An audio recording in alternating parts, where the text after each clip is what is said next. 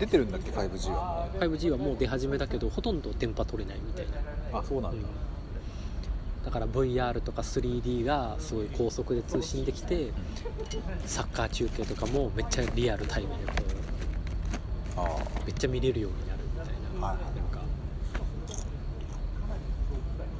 いやー。いや本当未来未来どうなんだはい稲村ラジオはい。今、えー三森さんとお酒飲みながら上野公園であの非常に大きな話をいろいろしているという。いや本当にう、うん、まあさっきの話で言うと、はい。やっぱり未来がてかその千葉さんのツイートになんか最近あったけど未来がもうなくなっちゃったみたいな。見た、見た、うん、なんかなんか現実の現実のなんかこのなん現実をちょっとずつ良くしていくことしかもうなんか今のはないみたいな、ね話書いてたじゃないですか。書いてました。いいねしたんですけど私も。うん、いいねしました、うん。なんか iPhone とかも出ても別になんか別に羨ましいともそんな思わないし、もうだってさ12とかさう21とかさん。何も変わってないよ何も変わってないと思う俺もカメラが性能良くなったんだなみたいな感じだよ。ねどれくらいってまあ実際今俺 iPhoneSE の1個前の普通のやつでやってるけど別に何も苦労してないしこれで。1万円で買ったからこれ中古で。俺このアンドロイドも1万円もしないけど。あ本当？めちゃくちゃ余裕で使えてる。よ2年間。だからなんかこう何なんだろうね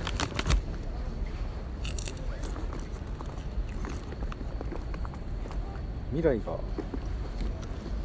でなんかそのその例えば IT 系なのかわかんないけど、うん全然その知らないんだけどその IT の感じとか、うんうん資本主義的な感じのことを。な何が来てるの今はなんか。何が来てるんだろう。本質的な問いすぎる。何が来てるの？なんかねこの間ねなんか別にまあ別になんかこの特にあれはないんだけど、うん。ノートに上がってきたのがはい何かのこうなんていうかまあ起業家みたいな人なんですよ。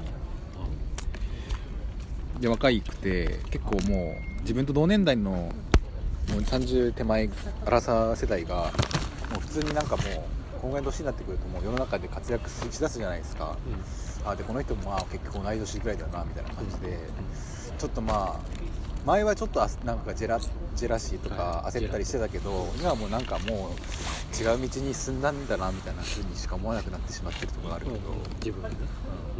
なんかその人がなんか出ててでなんか結局私が大学生だった頃とかっていうのはなんかもうバンドとかする代わりにみんな会社立ち上げたりとかするっていうタイプの起業したい。そうそうそうやっぱりそのインターネットがこうわーってななりつつあってるからそこにこう若い人のなんかあれがこう重なってなんかそれで実際なんか成功した人とかもねちらちら周りにいるみたいな感じで、でなんかこううん。普通にこのままうん。レールに乗ってるだけでも良くないからやっぱり自分で何かしなきゃみたいな感じで、まあ、この人も普通になんか普通にじゃなくてなんかしたらしいんですよ。会社立ち上げたりとかでもそれがなんかうまくいかなくなって自分でお金かき集めたりしたけどなんか結局ダメでなんか謝ったりしてみたいな。でその後またもう一回同じようなことしたんだけどまたダメでまた謝ってみたいな。で結局なんかその人なんか躁うつ病だったらしくって。でなんか今はなんか治療しながらうんたらうんたらみたいな言ってる言ってて。で結局それが分かった後はなんかそういう風に心が弱い人を守るための IT のなんかサービスを作るうんたらみたいなことを言っててその会社を今作ってるみたいな話をしててなんかなんかなんかこのなんなんだろうななんかこ同じこと繰り返してるね。うそうそうそうそう。いやでもきついな。そういうのちょっと俺イラッとしがち。イラッとしちゃうよね。あの心の何ケア。そうそうそう。をなんかすお前がっていう。するためのうん。なんかそのなんかインターネット自分のケアしろよなってああそうですね。そううつ病になってる場合じゃねえぞ なんかでもなるんだよね。そううつ病とかなんか心病んだ人ってそっちに流れやすいじゃん。人の自分が大変だったから心のケアしよういや俺はできないよそうよね俺だって自分に全振りしてようやくギリギリ安定す。る人に振ってたらもう無理ですよごめんなさいいやーいやすごくわかります。それでアクトさんはどう思う？いやうーんなんかもう俺はなんかこのはたあんまりこう働くとかっていうことにななんなんだろうな。乗れなくてやっぱり。でも現実的にお金は稼がなきゃいけないっていうのは分かるから。そこなんだよね。最近はそこはなんか乗り越えようとしてるんだけど。お金を稼ごうとは。思ってる。てかお金を稼ぐことのメリットがやようやく分かり始めてきてるから俺も。でなんか普通に生きてた方が楽しいこともいっぱいあるなってこともうん。なんとなく分かってきてるから前はそんな風に思わなかったけど。あれか。でもなんかこうあんまだからといってこうここで働きたいみたいなのがそんなあるわけでもなく。そうよね、どっちかというとこういかにこう楽しく暮らせるだろうかっていうその暮らしの方にこうやっぱ興味があるわけですよ。働くっていう。本当はそこですもんうん。そこを豊かにするためのお金持って帰ってくるだあそうそうそうそうそう。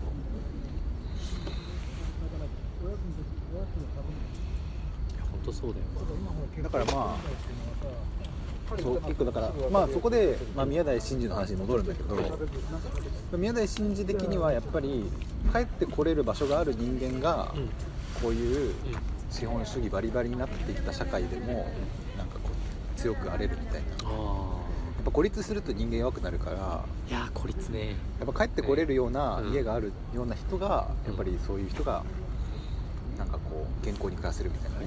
それはまあそう普通に言ってて、まあ、そうだなと思ってたのうんうんうんだ。からその一環で、うん。その宮台さんとかはシェアハウスとかをなんか結構いいねみたいな言ってて、あ、宮台真司がいいって言うんだったらいいんだみたいな感じで 俺は21の俺は飛び飛びついて、俺が何かやりますとか言ってものすごいもうそうみたいな感じになって なんか大人の前でなんかプレゼントとかしたりとかして、えーすごい。そう。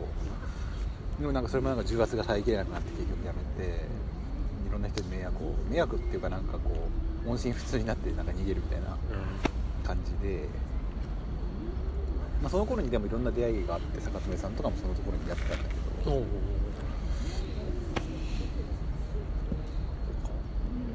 うんおうおうおうじゃあもうそのすぐだもんね。俺と会ったのその後。あそうそうそうそうそうそう。でまあなんか似たようなことをやるっていうことで、俺も手伝いに行ってっていうのがその俺の横浜での生活の。いや結構つながってますね。そうスタートだったんですよ。結構、うん。でそれがまあ去年で終わったので、まあ、いよいよなんかなんかやっぱり始まるなって感じはあるけど。このあ新しい場所を作りたいっていう欲求はあるんですか、でもなんかそれも新しい新しい言うけど、なんかこう新しいっていう言葉にあんま信用ができなくなって最最近は。ちょっとノートでも書いたんだけど、な新しいとかっていうなんか上っ面だなっていうか。まあ新しいはちょっと確かにそうだね。なんか語弊が。なんかね、まあもう一つの家みたいなのを、うん、人はまだ作りたいって思ってるのかみたい現実的に自分がうん。この先結婚して子供産むか全く分かんないけど、な、うん、でも何かしらこう家庭的なものっていうかそうよ。家庭じゃなくてもいいんだけどある意味こうミッツさんの関わりも俺にとってはこう家庭みたいな感じですよ。だってその温かいです今そのなんかうんもうな安心できる関係というかね。ああよかったです、そういうものをこうやっぱり私もああった方がいいと思ってるわけですよ。うん、そうだね、うん、これは、うん、分かる。めちゃめちゃ分かそういうものを増やしたいわけじゃないけど豊かにしてきたわけですよ私は、るねまあ一人一人との関係性もうん。よりそうそうそうそうそう。濃密にしつつ、うん。できる可能性があればねもっと。まあ、こうやっぱ閉じ閉じてるとあんま良くないと思ってるからどんなどんな関係性も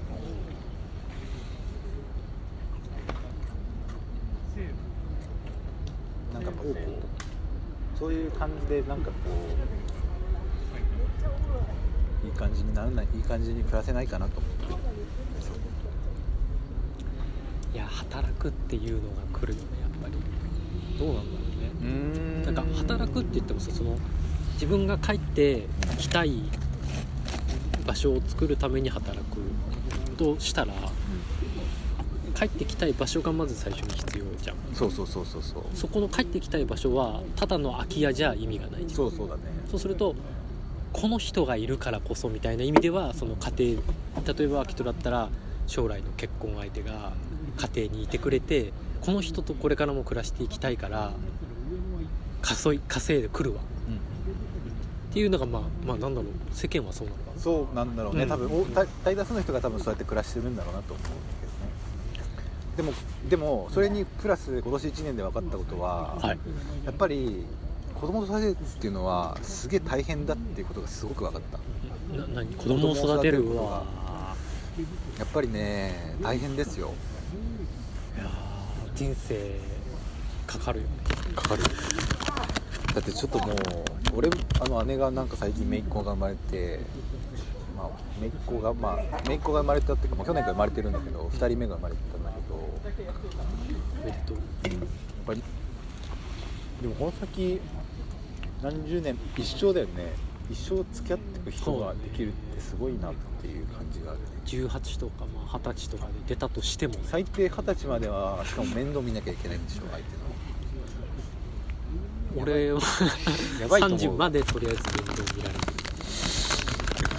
でもね母親もでも昨日会ったんですけど久々に。うん。でもやっぱりやっぱり面白いのが例えばなんか彼氏と海に行ったんだよね。ちょっと前に。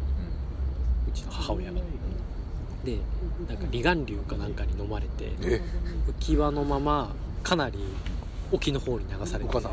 うん。え？でやばいやばいってなってでもやっぱりその時に何を思ったかっていうのがまだ子供がいるあって思ってあでもなんか目の前にいたライフセーバーの人が全然助けてくれないから実はそんなに危ないところまで流されてたわけじゃなかったのかもしれないと言ってたんだけど本人はめっちゃ怖かったらしいはいはい。その時の昨日それを語ってる時の母親の目が普通にそのまだ子供がいるから死ねないみたいなことを言ってる時めっちゃ泣きそうだった。目が潤んでる。うん。でうちの母親なんか俺たちのことを喋る時なんか思いを話す時すごい目が潤む。おうまあなんかその時にあすごく思われてるんだなって、まあ、愛されてると言っていいのか分かんないけどすごく俺たちに兄弟に思いがあってそれをもう糧にって言ったらなんか俺が言うのおかしいんだけどすごくそれを糧に生きてるというかなんかその感じが伝わってくる。あだから母親はなんどうなんだろう。たまにやっぱりさ俺ら俺も負担になってばっかだし俺なんていらないのかなとかってやっぱ辛い時に思っちゃう時があった、うん。うんでも多分俺らがいない方が母親は全然ずっと辛いのかもしれないってちょっと思えた、はいた方が全然いいのかもしれない。うん。実際ここまで育ってってもらってるし仲悪くないし。なんかでもやっぱもし俺に父親しかいなかったら絶対もうなんかとっくになんか多分死んでるか犯罪に手を染めてるかの絶対に二択だとうでも多分これは母親のこの思いがあったから俺今があるんだろうな。ってすごい思ってて昨日なんかちょっと話したんだけどなんかそんな風に感じて。なんかまあ前まではこう働くっていうのがどっかで見えっていうか働いてないといけない。なんか目的がなかったの。うん。うん働くっていうことが目的だった。はいはいはい。なんか働いてればいいんだろうみたいな。はいはいはいはい。でも働いててまあ実際辛い。で自分に返ってくるものが全然ない。ってなった時に何のために働いてるか分からなくなる。うん。うんで実際働かなくてもなんか生きていけちゃうし。うん。っていうのがあって。でもやっぱり最近彼女とずっと一緒にいて、まあ、今はまだいいんだけど今後それこそね分かんないよね。俺も全然10年前自分に恋人ができるなんて夢にも思ってなかったから。はいはい。でででも分かんないですよね。できちゃうんですよね。急にできて。で子供なんて多分一生作らない、まあ、子育てが大変だっていうのは分かってるし。とも思ってるけど分からないよね。分かんないよね。分かんないかんないよね。言い切れないんだよね。言い切れないよね。で母親に前そうなるのは分からないよって言われてた。うん。なんかもっと10代ぐらいの時。どうなるか分かんないよって言ってこの俺だよ。もう絶対無理に決まってるじゃんって子供心に思ってて。うんうん。でも子供できその彼女はできちゃうんだよね。だから だから子供ができないって言い切れない。言い切れないね。でまあなってきた時に多分そういう時本当にお金が必要になって働くっていうのはどういうことかって、まあ、今もずっと考えてるんだけどだから働いてる自分がいいとかじゃなくて単純に本当にお金が必要になってくるんだ。ようんそうだね。この人と一緒に居続けるには。だから深いよ自分が無職であることは気にならなくなったんだもん。全然俺は、うん、なんか弟とかはなんか気にしてるような感じあるんだけど、うんなん。か俺はもうなんかもうあんまり考えてない。無職とか全然考えてないんだけど。ただやっぱ楽しく生きたいな。そうだね。やっぱり実際彼女がいてやっぱ全然豊かなんだよね日々が全然豊かで。でもちろんこうやって秋人に会って話せる日があるのも絶対ないよりは絶対あった方が絶対豊かです。だ私もですよ。本当にありがとうございます。からこの豊かさってそんなにひょいひょい出てくるものではないから豊かなわけで。なんかそんないっぱいあったらさ豊かさも感じてなんか当たり前になっちゃう気もするんだけど。でもこの豊かさはでもあるに越したことはないのかなというかあった方が俺はいい嬉しいなって、うん。なんかすごいシンプルに思うから。なんかでもやっぱなんか俺は多分広く浅くではないんだよ、う。ん、やっぱり一人の人とどれだけ深い関係になれるか。で一人の人と深くなったらもういろんな人とつながってる気がしてくるぐらい。うん。だからいやーなんか話しちゃった。すごいずっと話してる。いやいやすごくわかりますよ。なんかわかりますよなんか全然その結論とかなんかだからこういう答えがあるとかではないんだけど、でも本当さっき秋人が言ったようにクローズドであるよりはなんかオープンでいたいっていうのはやっぱあるんだよね。今ずっと。そうだね。私はほっとくとクローズになっちゃうからね私はね。いやめちゃめちゃ俺も ほっとくとマジでいい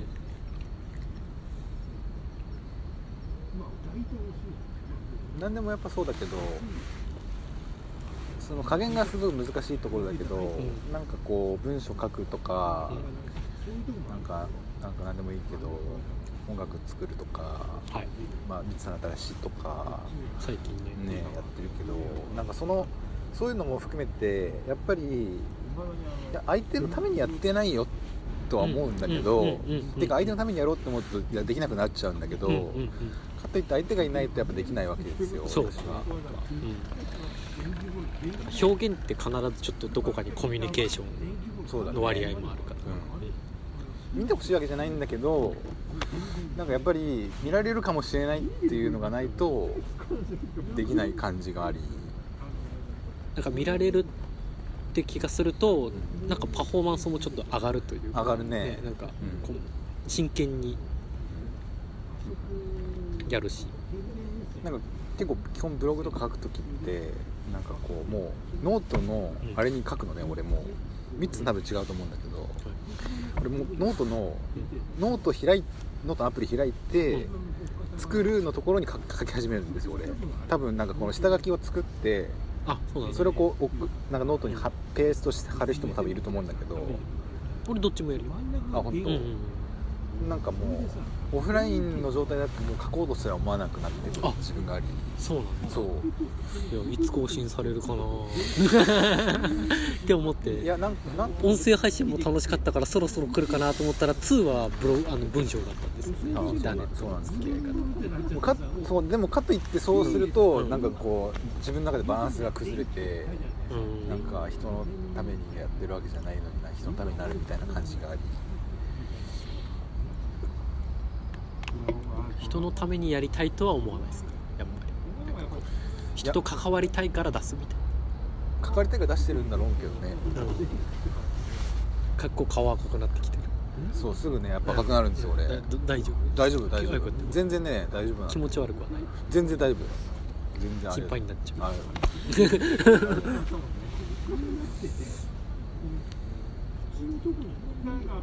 そのクローズドにしないって意味でんやっぱ今後はそのインターネット的なものにそんなに輝きは見出せないにしてもやっぱりこう日常的になんかこうもうなんか当たり前になってくんだろうなと思うからなんかこ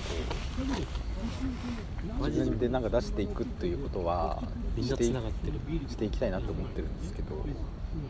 まあその、ね、手始めにまあイナムラジオ。そうなんですけど。でもなんかこのチャンネル登録お願いしますとかね。高評価お願いしますみたいなのは違うと思ってるんで。やっぱ違うと思ってるんですよあれは。や あれはなんか。っぱあれは違うと思って。言われるほどにうんいやしない、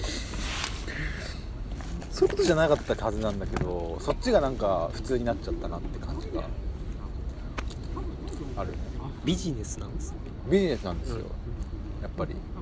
ビジネスしかなくなっちゃってるよね。そうだね。最近はそうだよね。ね。でむしろ流行りまくったことによってビジネスしかない状態に今なってる気がする。広告。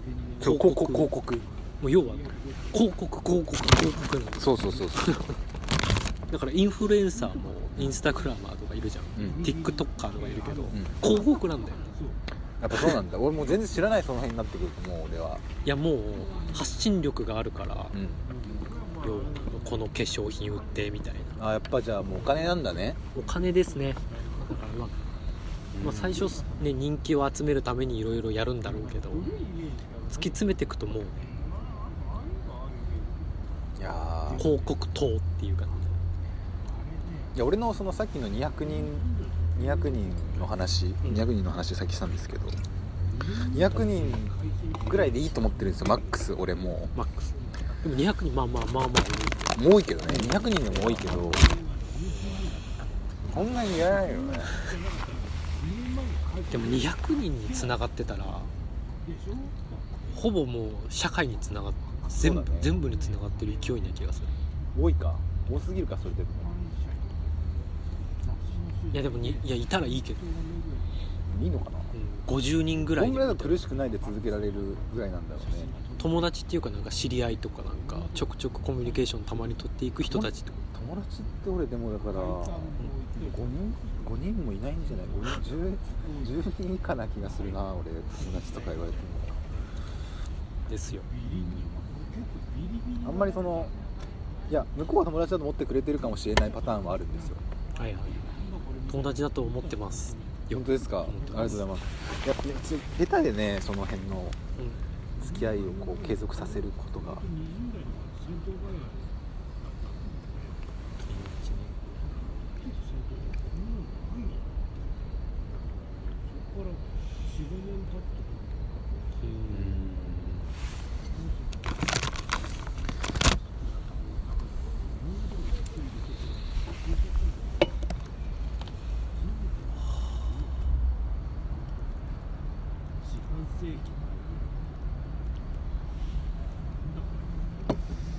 いやー酔っ払ってきましたね酔っ払ってきた私は、はい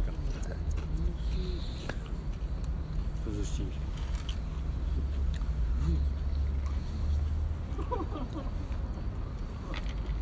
っぱり自分が好きなことをやっていった結果つながるひつながれる人がいる。と俺は思ってるんですけど。あ。でもなんかわかんないけど。じゃあ今詩とか書き始めてたらその知り合いだけじゃない誰かが発見してなんか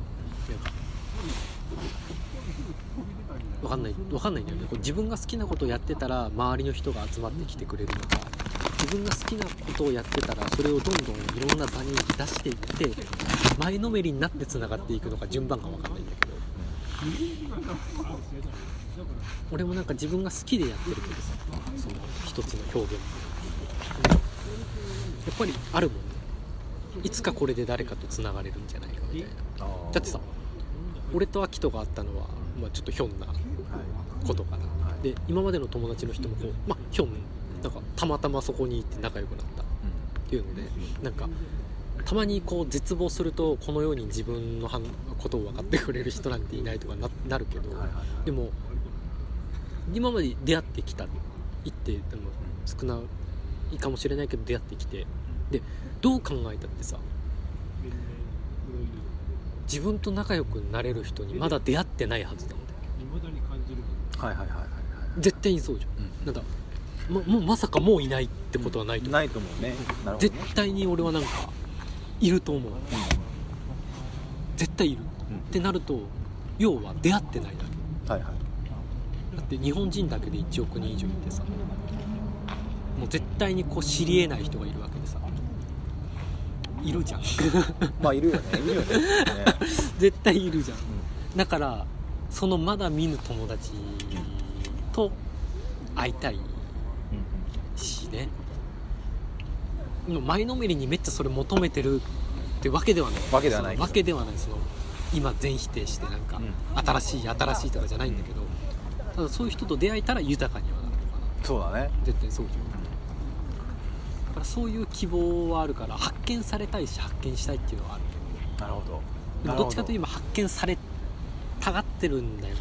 だから発見しに行くみたいな姿勢も必要なのかもしれない。なるほど。確かに。それがまあオープンに。確かにそうですね。だからちょっと自意識こじらすかなりこじらせてるから、何やるにしてもうわーって。俺結構格闘してる。結構血ヘド出してる。いやーねうんうんうんうんでもそれでもやっぱりやると、まあ、単純に自分が充実する。っうんうん。ていうのももちろんある。けどそういう。まだ見ぬ人との出会いもね。そうだね。まあまあネット越しっていうか実際会わないと。相手の生を感じられないからだけど、ほんと放っておくとね。そうなんですよ。放っておくとねどんどんとねあれなんですからね。よくないですよせめてでもその何か表現することによってそこの自分だけは出そううんうん。であとまあもう一つ昨日思ったのははい。話していいんですか、全然いいですよ。多分秋人と話してる時の俺って、はい。秋人と話してる時の俺なんですよ。あはいはいで彼女と話してる時の俺って多分彼女のに反応してまた別の俺が出てくるんですよ多分。うん。で弟とか、まあ、いろんな人と会って多分その場その場で違う俺が出てきてる違う俺が導かれてる気がする。そのその導かれた俺が居心地がいいかどうかで多分その人と付き合うか決めてる気がするんだけど。あでもなんで俺じゃあ表現するんだろうと思った時に本当に一人の時の俺の感じ方ってあるじゃん。うん。一人になった時のうん。寂しさとかうん。思いとかでも会って話した瞬間にその人の前の自分になっちゃうからはいはいはい。一人の時の自分って消えちゃうんですよ。うんうんでもそれを一人の時にただ静かに表現するとその文章の中に自分の妄想とか自分自身が出てくるのよ一人の俺がうん多分それを世界世間に提示したくて文章を書いて俺が一人で悶々としてたりなんかいろいろ考えてる時はこんな思考が出てきますみたいなの。かけらをノートとかに上げて見てもらうことで何かこうまた何か違う自分の何かを満たしてる。はいはいはいはいっていうのがある気がしたなって昨日思いました。なるほどもういい話。いやもうすごくわかすごくわかるっていうとあれだけどそうですね。逆に言うと私はそれで言うとうん、うんなんか本当に最近は本当に恵まれすぎててなんかこう寂しいとかあんま思わなくなってきてるんですよ。あそうなんだ俺が俺自身が、まいやでもいいんじゃない？ですかあ、いいことだと思うんだけど、うんすごくいいことだと思う反面なんかそれでいいのかというところもあって。孤独はどこ行ったみうん、ん。まあ時々やっぱりまあうん。別に一人になるのが結構好きだからなんかうん、それはあるんだけど。なんかう嬉しい嬉しい反面やっぱりこうどっかこうひよってないかみたいなところはねひよってるんだと思う実際俺は。どっかで。ひよってるとは。何かこうごまかしてるんだと思う。うんやっぱなんかうん。深刻に思い詰めてた時の方が真実を見つめてたような気が するんだよね。分かんないけど美化してるのかもしれないけど多少美化してるんだと思うんだけど。でもなんかやっぱりちょっとでも。いやひめっちゃ見つめてき相当見つめてきたんじゃない？まあそう逆にあの。分かんないけど。今ぐらいはさあちょっと。まあねまあ今ぐらいはね。今ぐらいはなんかこうね嬉しさとか喜びをさ。そうだね、うん。さっきのその言う言った話だとミッツさんのその友達になれるんじゃないかって人はさ、ん。多分その自分と同じ孤独を多分持ってる人じゃん。まさに。いやいい。ですよね。うん、そうです多分自分と同じ感性というか同じ。だけ深いところで悲しんでる さ寂しがってる人が多分友達になれる人だと思うんですよ。うん。いやいい言葉です。でも、うん。そういうどっかでやっぱりなんかうん。ひよっちゃうと、うん。そこら辺でなんかこうあれだよね。うん。その人とその人からうん。その人のこ、うん、ここが届かなくなっちゃうというかね。うん。ところあるような気がしますよね。なるほどなるほど孤独深さにに孤独の深さを感じられてないから。そうそうそう。てかかつかつての俺が今の俺を見たらどう思うかみたいそれは考える。なね。でもさ秋でも田そんなこともね考えなくなってる俺は。だからあ。ちょっとねやばいんですよ最近は。まあでも一言で言うとそれでも幸せみたいな。いやだからまあ、うん。そうなんだろうけどね、うんうんうんうんそうなんだろうけど、うんまあでもそのやばいなって思うその危機感みたいなのはなんとなくわかるけど。いやでも俺もどんどんどんどん年取るにつれてや考えなくなってきてる。そうそう。でやばいって思わなきゃいけないって思ってるだけで本当はやばいと思ってないんだよね。まあやばいって思ってたらまあねなんかまたそうそうそう。考えたりうん思い詰めたりするけど、でも深刻になるまあそうだね。深いね。でもその深深刻になってる自分の方がいいっていう捉え方もあるわけ。だそう。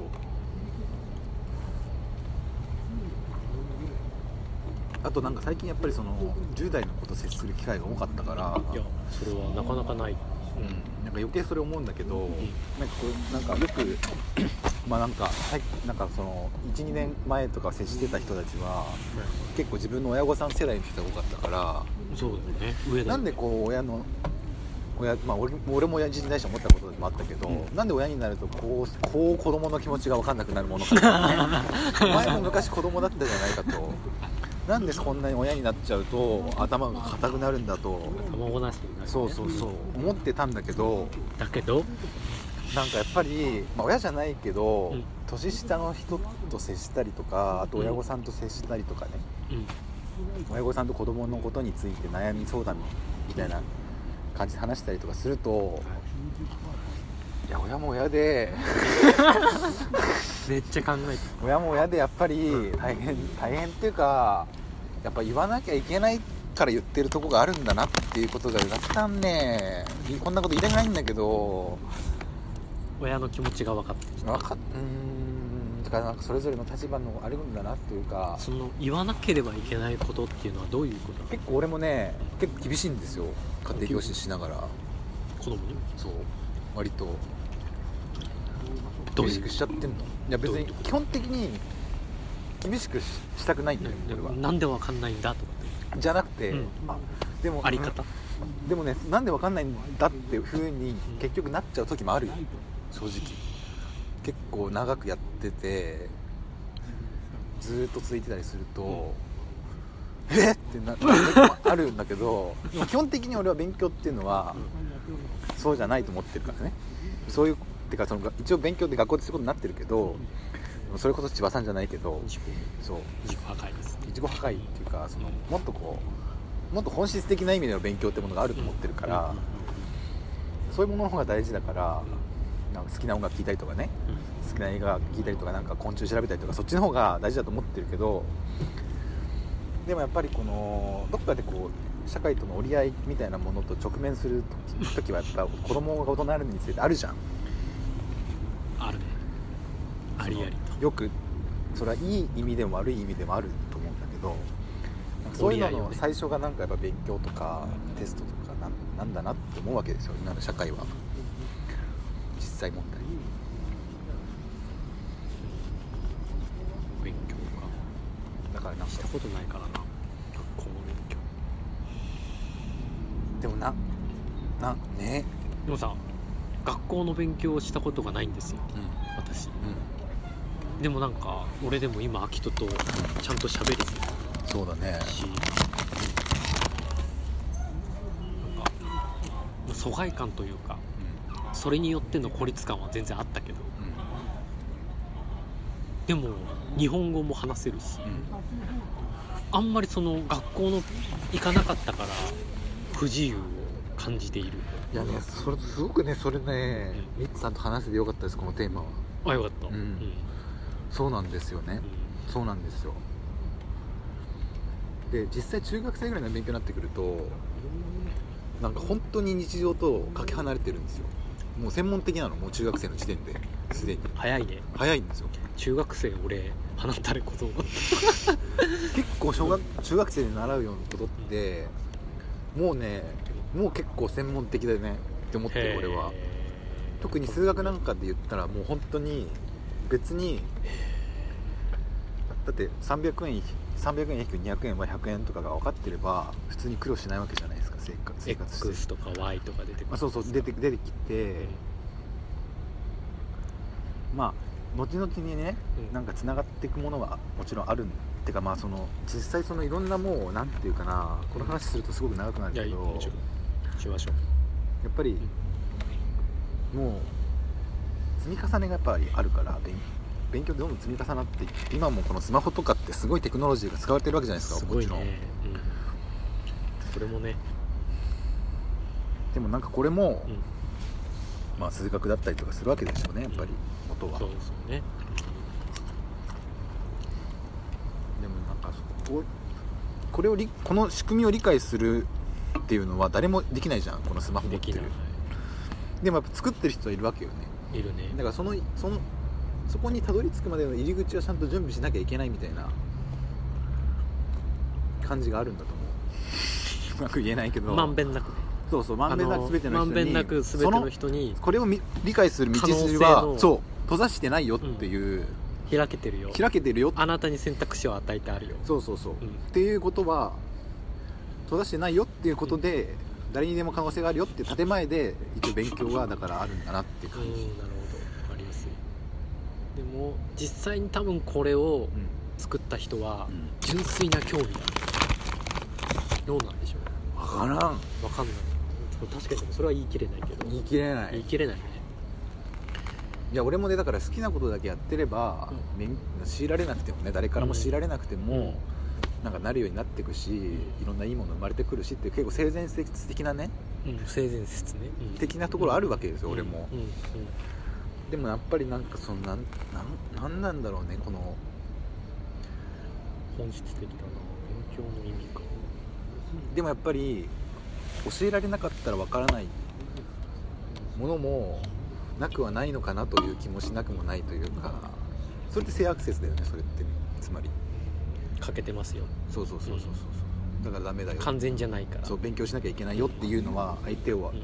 このままじゃダメだよっていうふうに性アクセス的にやっていくってまあ、ある意味の否定だよ、そうそうそうそうそう。でどうしても、まあ、ある意味でも社この社会で生きていくためにはっていう、そうだね、で実際その受験勉強をするとかってなったらそういうふうに向き合わざるを得ないわけよ。やっぱね点数が足りないとかなってくるから。偏差値上げよう。そうそうそう合格するには何点足りないからみたいな。あでも俺すごくそれ最も嫌いだったはずなんだけど やってるわけね、ー教えてる側、だから俺なりのやり方でやってるんだけど、うん。そのなんかね頭ごなしにしないとか、うん。なるべく楽しくなるようにとかってやっぱり知ってるけど大前提として向き不向きがまずあるよね。勉強に関しては。それは走るの速い国語とか数学とか全部でもなく全部。全部。全部。勉強自体に。てか試験っていうことに対してテストをとかってことに対して。限られた時間の中でできない。いやー本当だよね。そう。クイズみたいなもんだから。でクイズだからほぼ。早押しクイズ得意な人と得意じゃない。そうそうそうそうだからなんかちゃんと考えればちゃんとできる人もいるしうーん。そうでもない。いやうーんなんかねでも努力すれば誰でもできるみたいな前提があるけど、でもそれにしてもやっぱり努力そんなに努力しないで済む人と、やっぱりたくさん努力しないとできないできない人ってやっぱりいるよね。俺だってプロレスラーになれないもん。うん。だからなんかいろんなことを考えさせられるね。させられた。でしかもそれをしてる勉強自体が実生活と別に結びついてないから、俺はなんかこうなんだこれはって感じ何を教えてるんだってなる、うんそうなる。家庭教師の 問いというよっぽどなんか音楽をやったりとか。でもその考えてる先生はいいねそれを考えてる先生がいてくれるのはいいそこだけが救いだね俺にとっては、うん。それをもう考えてないでただやみくもにああしろこうしろっていう先いやき生はいるわついよ。それきついとで思うわ。もそれはいるじゃん。いるよね。絶対っていうか、うん。そっちの方が多いとは言わないけど、うん、うんそこの本質を考えてる上で。で要は先生も葛藤してるみたいな。そう葛藤してる。僕は大事なのは葛藤だと思う。んですけどねいやー現実にやっぱり試験受けないと高校入れないとかっていうことがあったりしてでも確かに別高校入んなくてもいいじゃんとかねうん。いうのもあるわけよ。もちろん。いろんな選択肢があるじゃんとかね。あのやっぱ俺がねなんか学校行ってないでうん。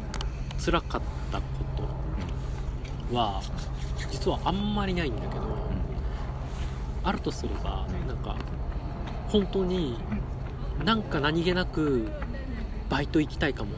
うん。うんだから求人誌見よう。ってなった時に普通に飲食店とかなんか普通のバイトでも高卒以上がめっちゃ多い。はいはいはいで中卒からできる仕事が少ないんだよ。そうすると自動的に日雇いの派遣とかに。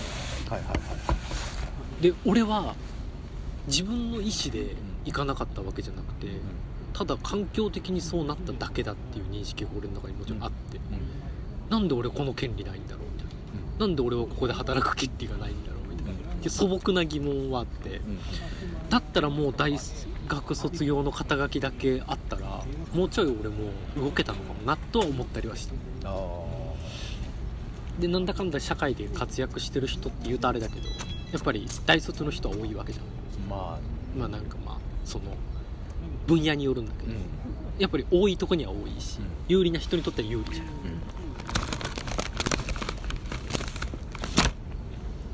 うん。でも逆に言えばそれぐらいなんだよ。なんかじ、まあね。国語はできなくはないただその数学とか XY とかなんか方程式とか俺マジで分かんなくて足し算引き算掛け算割り算ぐらいなんだけど何も困らない。そうよね。本当その点は困らない。困んないと思う分かんない。もしそのそれをもっと学んどけば他の扉が開けたって可能性があるって話かもしれないんだけどそれでも俺そこには行かなかったんじゃないかなまあ、可能性の話であってね、うん。別にプラスにはなるかもしれないけどマイナスにはならないというかねうん、うん。子供がなんか困った時に可能性を残すっていうのは親心なのかもしれない。親心だよね。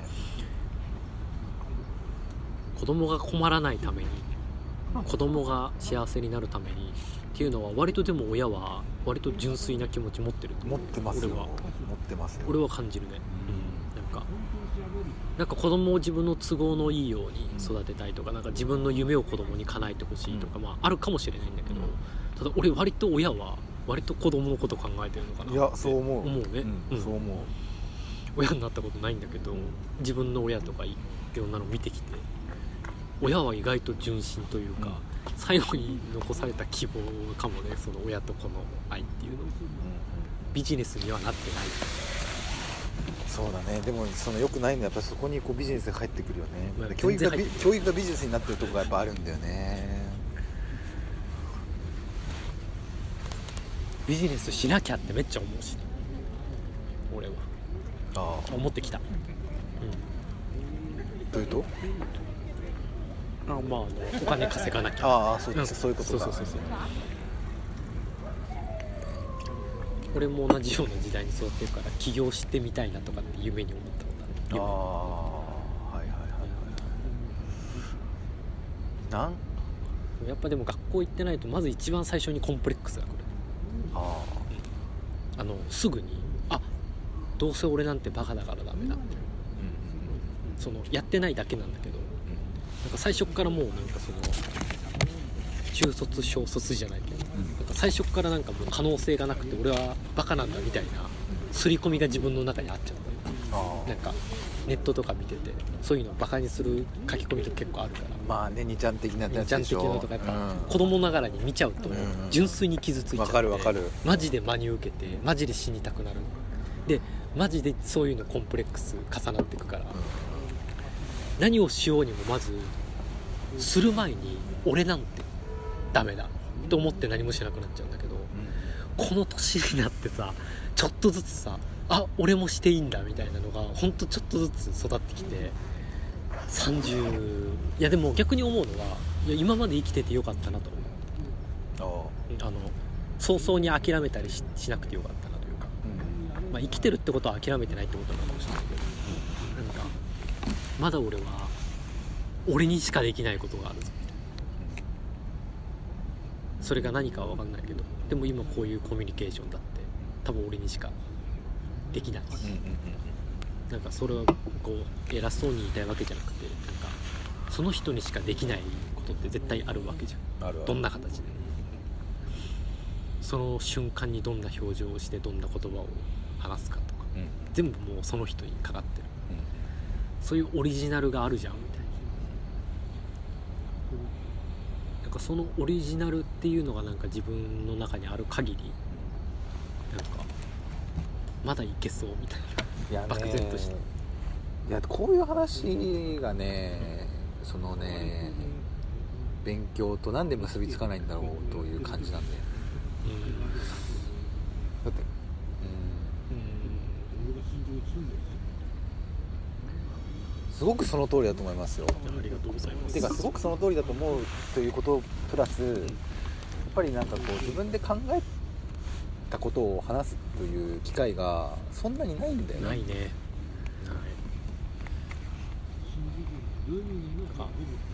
ない。内臓で話すっていうんですか。うん。なんか。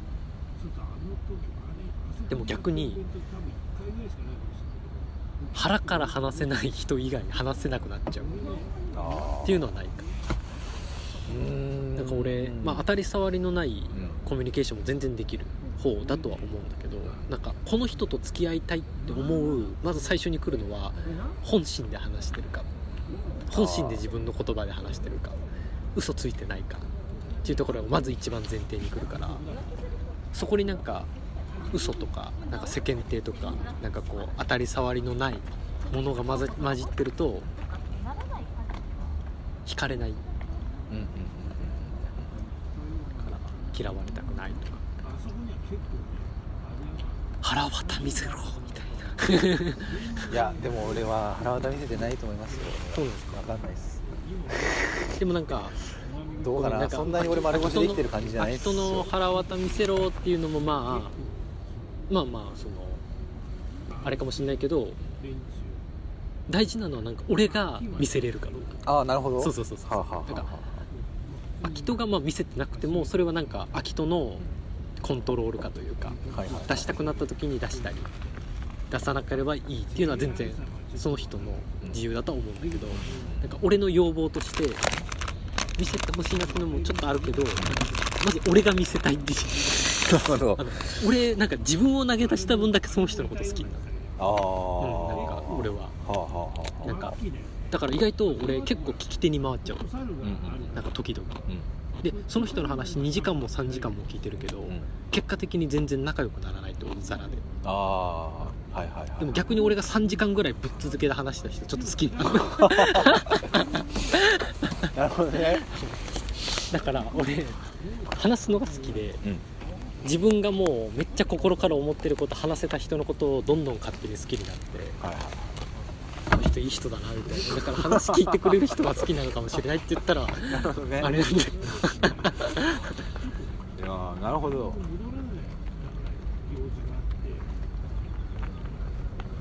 でもまあやっぱり人は選んでいるのかな。話せる人と話せない人がいるのか。まず会いたいって思うところからだからだからそううん。会う前から話せないからね。なん。か電話とかじゃない限り。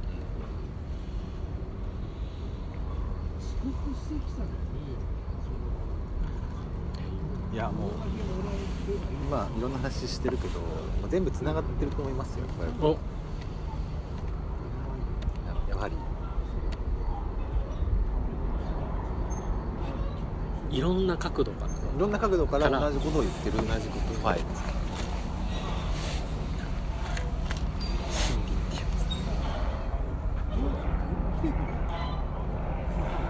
最近はやっぱり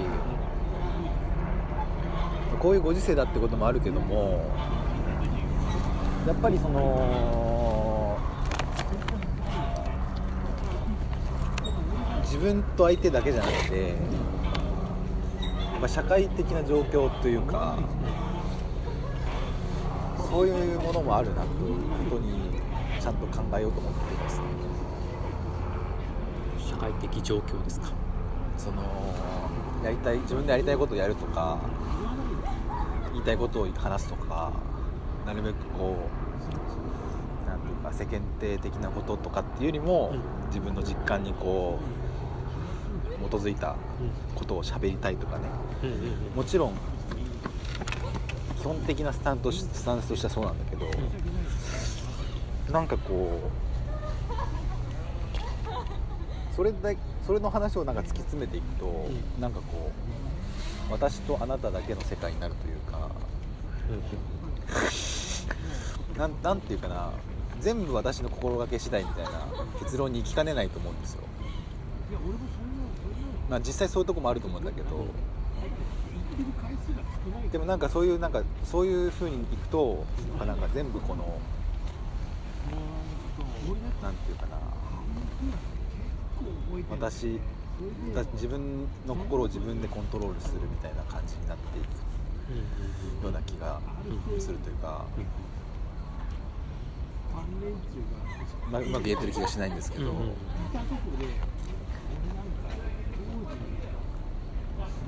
なんていうかこの携帯かノートパソコンでなんか打ち込んだのも覚えてるそういうことだけじゃない。そうそうなんかこう世の中的な。仕事してなんていうか。うまく言えない。うまく言えないな。なんかここんな強烈だと覚えてる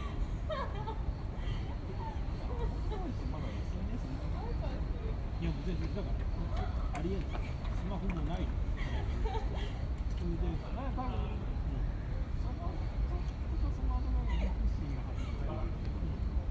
今話してるのもうはい。社会が絡んでるみたいな。そうなんかやっぱりそう社会絡んでると思う、どっかしら、そうだもんね。うん。社会の話だもんね。なん。かそこをなんか置き去りにしないでなんかこう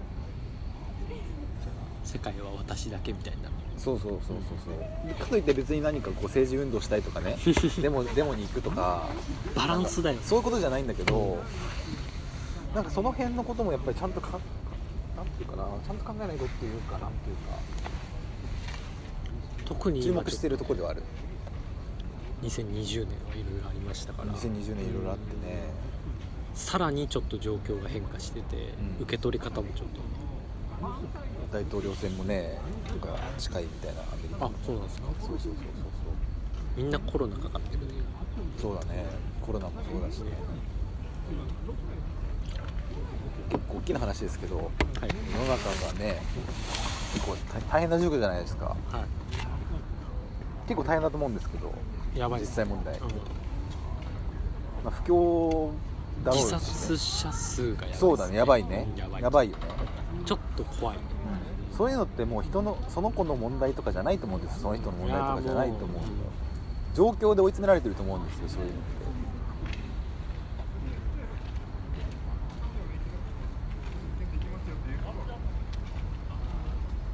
て。間違いなくで、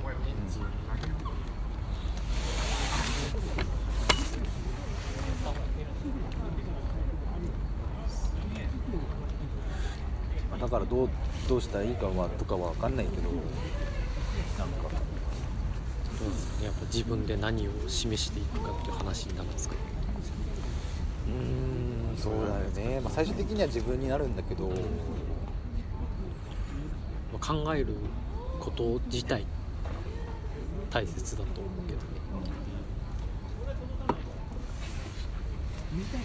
でも一人で考える今もそうだけど今もこうミツさんと一緒に考えさせてもらってると思ってるんですけど、はい。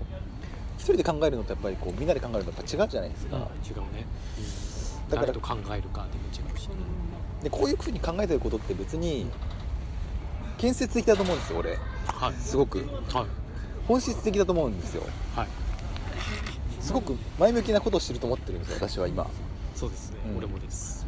す仕事とかね結びついてないけど何もこれをなんかこれは何かになっていくと思うわけな俺は。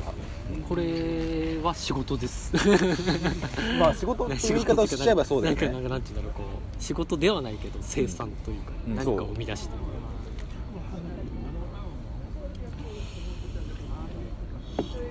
僕らこうお酒飲んで。話す話題がこれ、そうだね。あのダラダラってなるんじゃない。ねお酒飲んでなくてもこういう話はしてるけどね。そう。お酒飲んでもする。お酒飲んでもする。よハスの花が。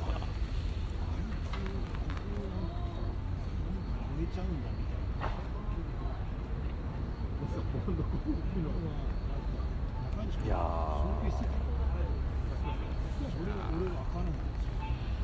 なんでしょうね。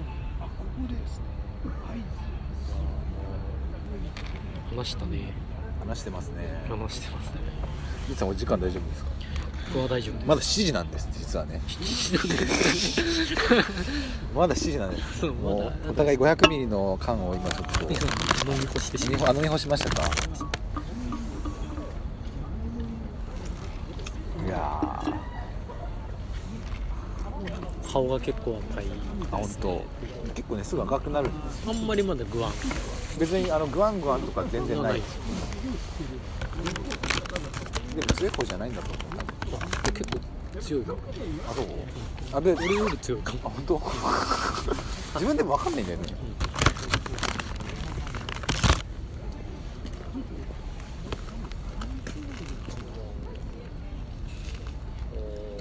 りがとうございます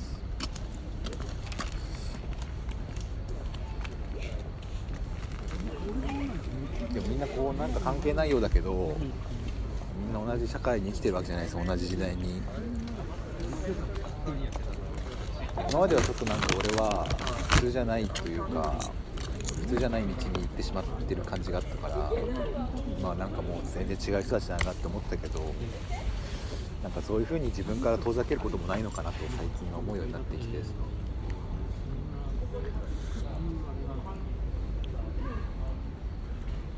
そうそういう免疫がちょっと今年ついたのはすごく良かったです。あの別にそういう変な生き方してても認めてくれる人はいるんだなというか。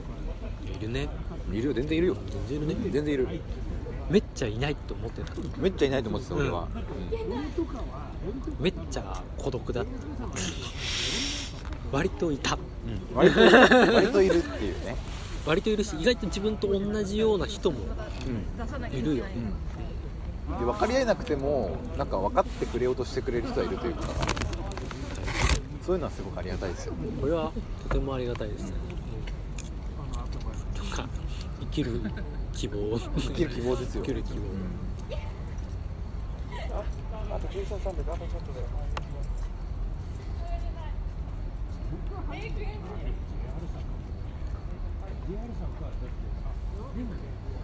いや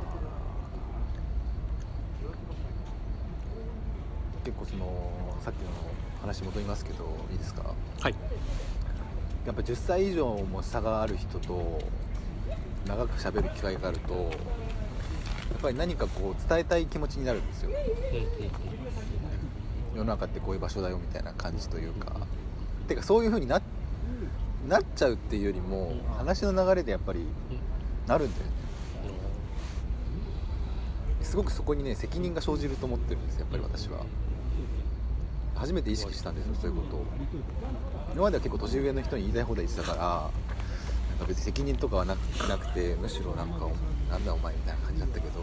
子供は違うよね。そう自分が言った一言でなんかあるイメイメージがついたりとかするわけじゃん。変わっちゃうね。そう。影響が大きいよねすごく。大きい。そういう人が前にいるとなんかすごくねいろいろ考えさせられるね。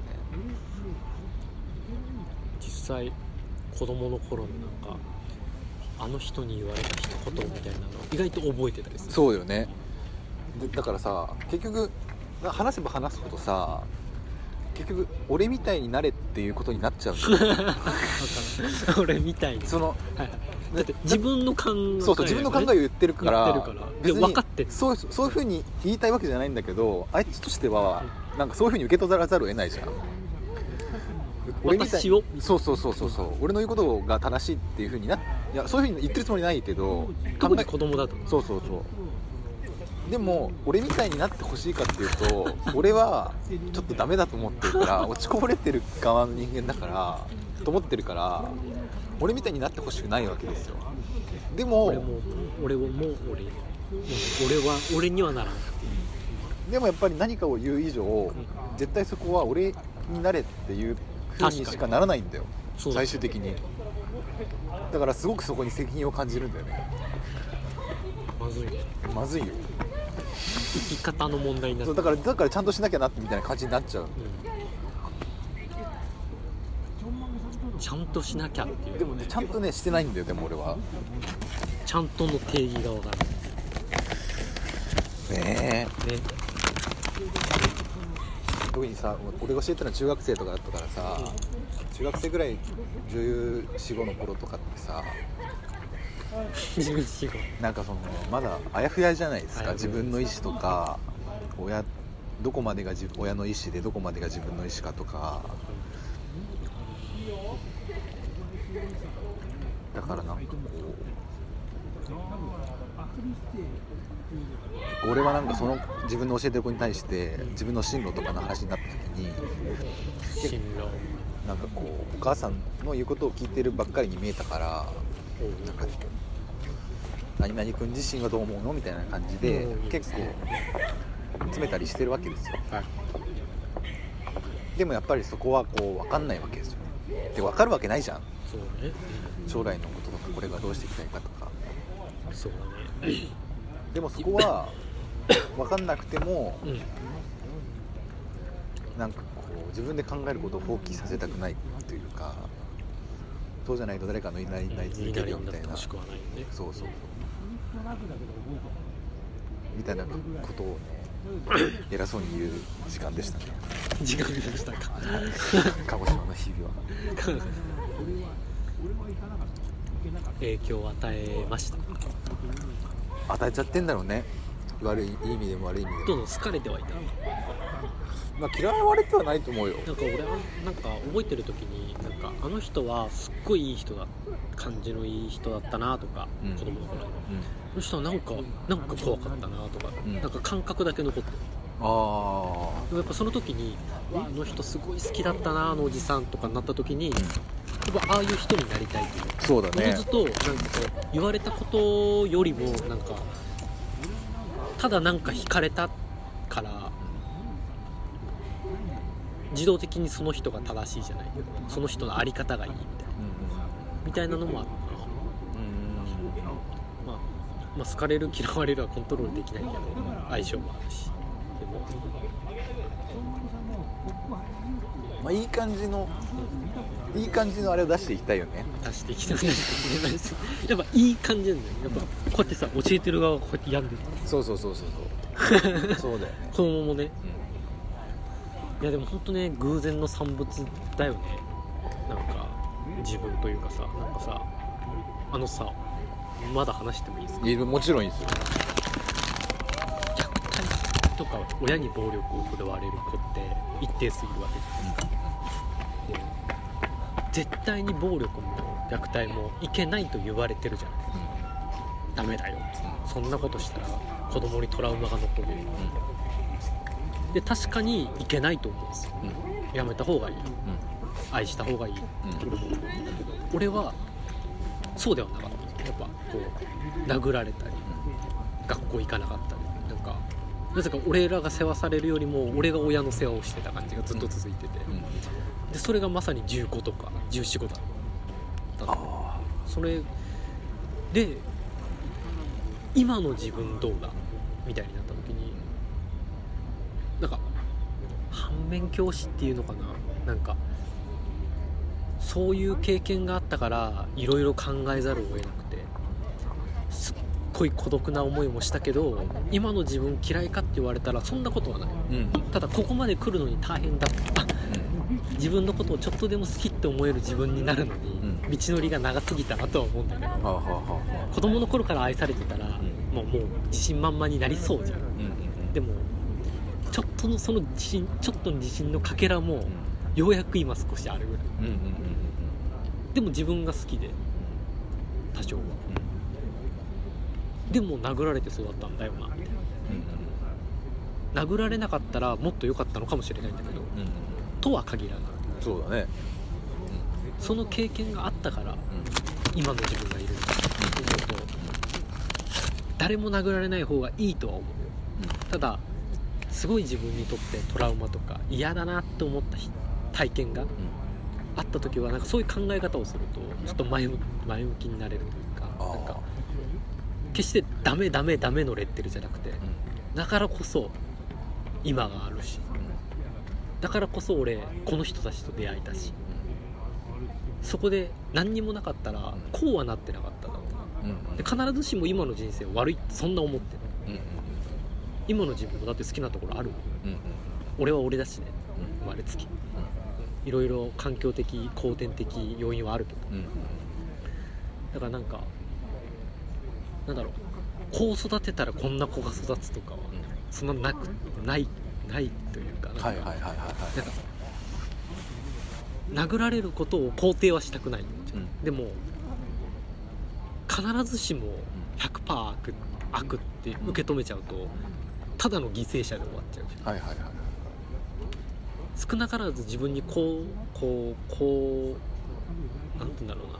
後天なんかこういい影響をうん。及ぼしている。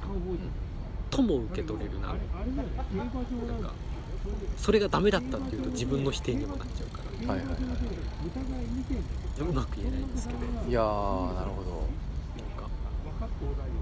だからなんか親が子供をこう育てなければいけないっていうのもそんなギチギチにならなくてもいいのかな、うんなんかただ責任を持つっていうのはすごい大事だと思うんだ。秋人みたいな。なんかこの自分がこういう。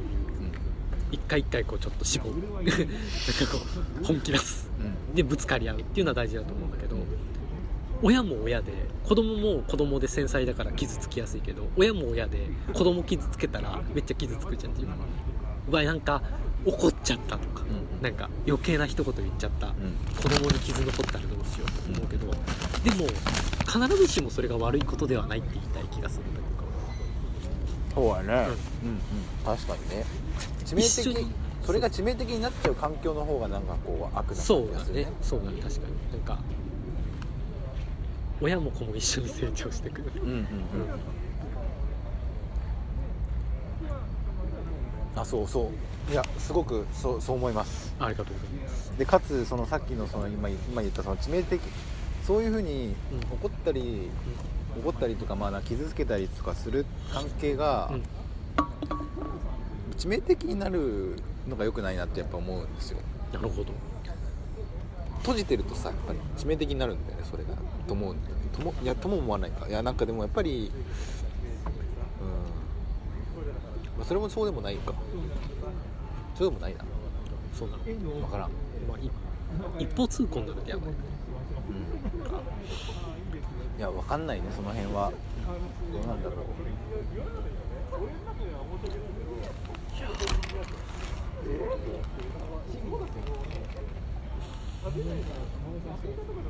ん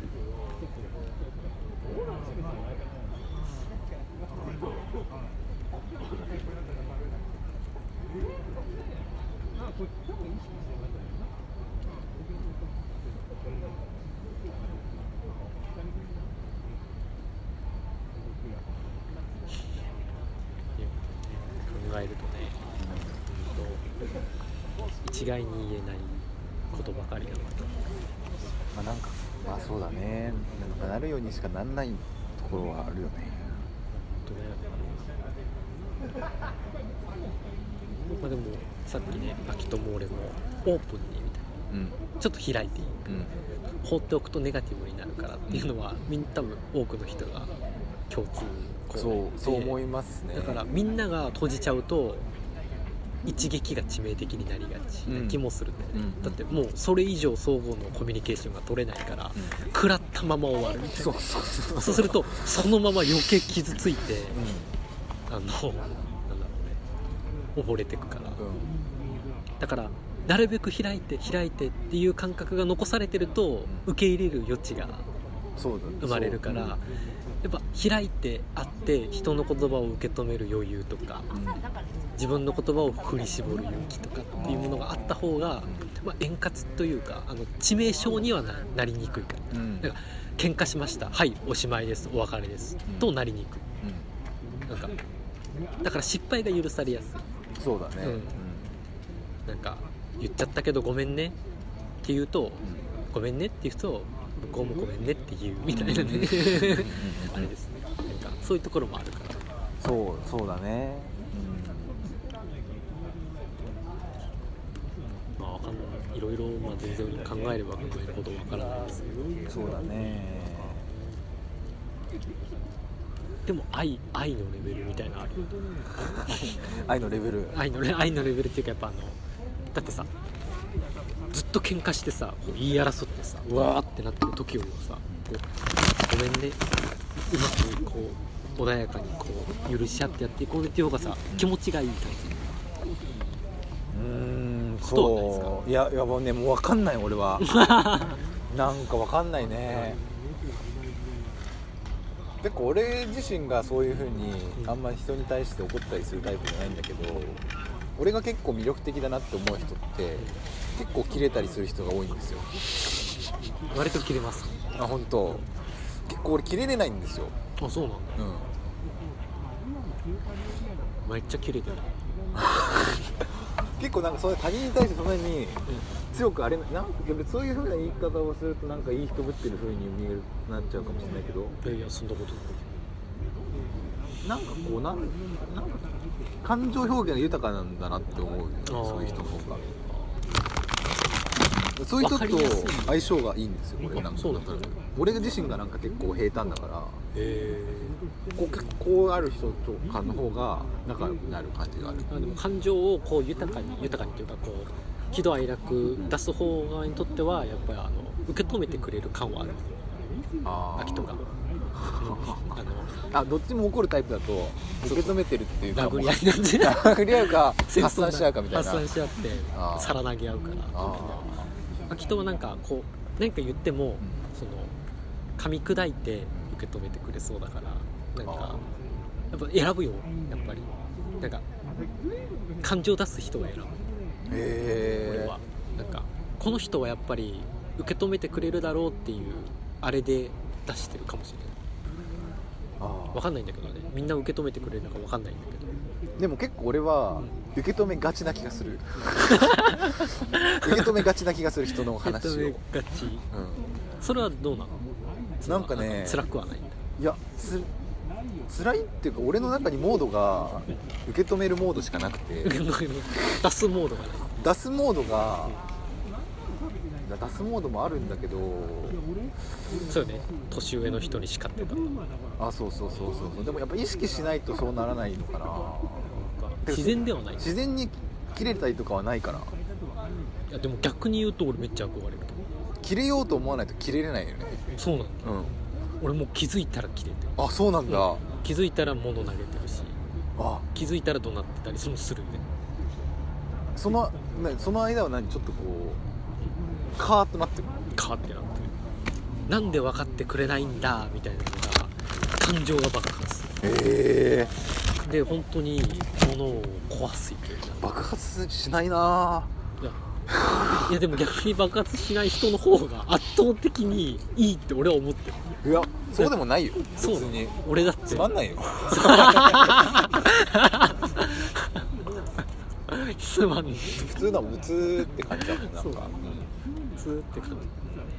俺割とこういくね。ああ、そうなんだよねでも割と俺の周りにはそういう人が多いな。あそうなんだ。うん。じゃあそれでいいよ。そのこういうこういう人が。俺の親父とかもそういうタイプだもん。あそうなんだ。ヒートアップするよね。なんかでもやっぱり怒らないようにしようとは思うあしようと思う。心がけ的には。俺？だって俺は。ああ心がけ的にはだって怒るのってさ相手にだってドキというかさ、こう嫌な思いさせてるわけですよ。まあまあまあ、まあ。まさに自怒ら分の正しさはないよね。まあね。自分の正しさをフルで押し付けてるわけだから分かってようも何もねっていう話じゃん、うん。だから抑えよう抑えようってすればするほどダメ。へえ。もうここで抑えたらこっちで噴射する。こっちを抑えたらこでっちでもでも噴射する。後でなんか落ち込んだりとかするんですかあの彼女とかに関してはめちゃくちゃ謝る。あの心の底から相手の言い分をあの聞いて本当にごめんなごめんねみたいな。怒った後に？怒った。あ本当にごめんなさい。あんな怒り方はなかったです。でも大体怒る人ってそうですよね。残念ながら。大体怒る人そうですよ怒りすぎちゃったっていいよね。軸剣をみたいうんなんかそういう人ってやっぱ面白いよねな俺ないもん。ないやそんなれ自分を恥ずかしいと思うからこんな俺でごめんなさいって思うよ。うんなんかやっぱそのの。く人のせに怒る。そうだよね。ひどいよ。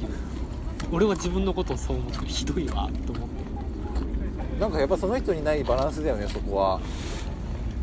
だって後で謝るんだって怒んなきゃいいじゃん。って思うわけ俺は。めちゃめちゃ正論ですそれが分かんないんだよね。感情が先に来ちゃう。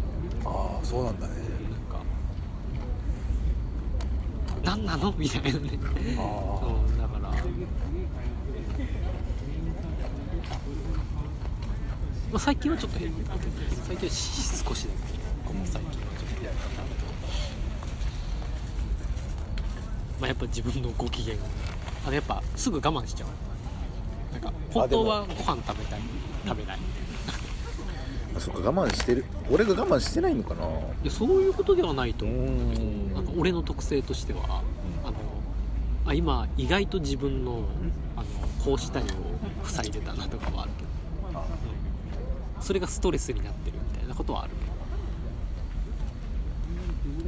なるほどね。あと単純によく寝るのは大事だなって まあそれはそれはもっともだえーいやでもまあなんかそういう人いろんなタイプの人がいてもでも逆に俺の周りはあんまり怒る人がいない。ああみんな比較的俺あの受け止めてくれる人が多い。うん。俺迷惑かもいやでもやっぱね感情豊かなんだと思う。いい言い方です。いや本当にそう思うよ。実際そう豊かなんだと思うもん。俺そんな豊かじゃないんだと思うだから。実際俺が。そんな突き動かされないもん俺。そうなんだ。何かに。ある瞬間ぶち切れてると思えば、ある瞬間めっちゃハッピーに踊ってたりする。あ泣きはあんまりしないけあうんうん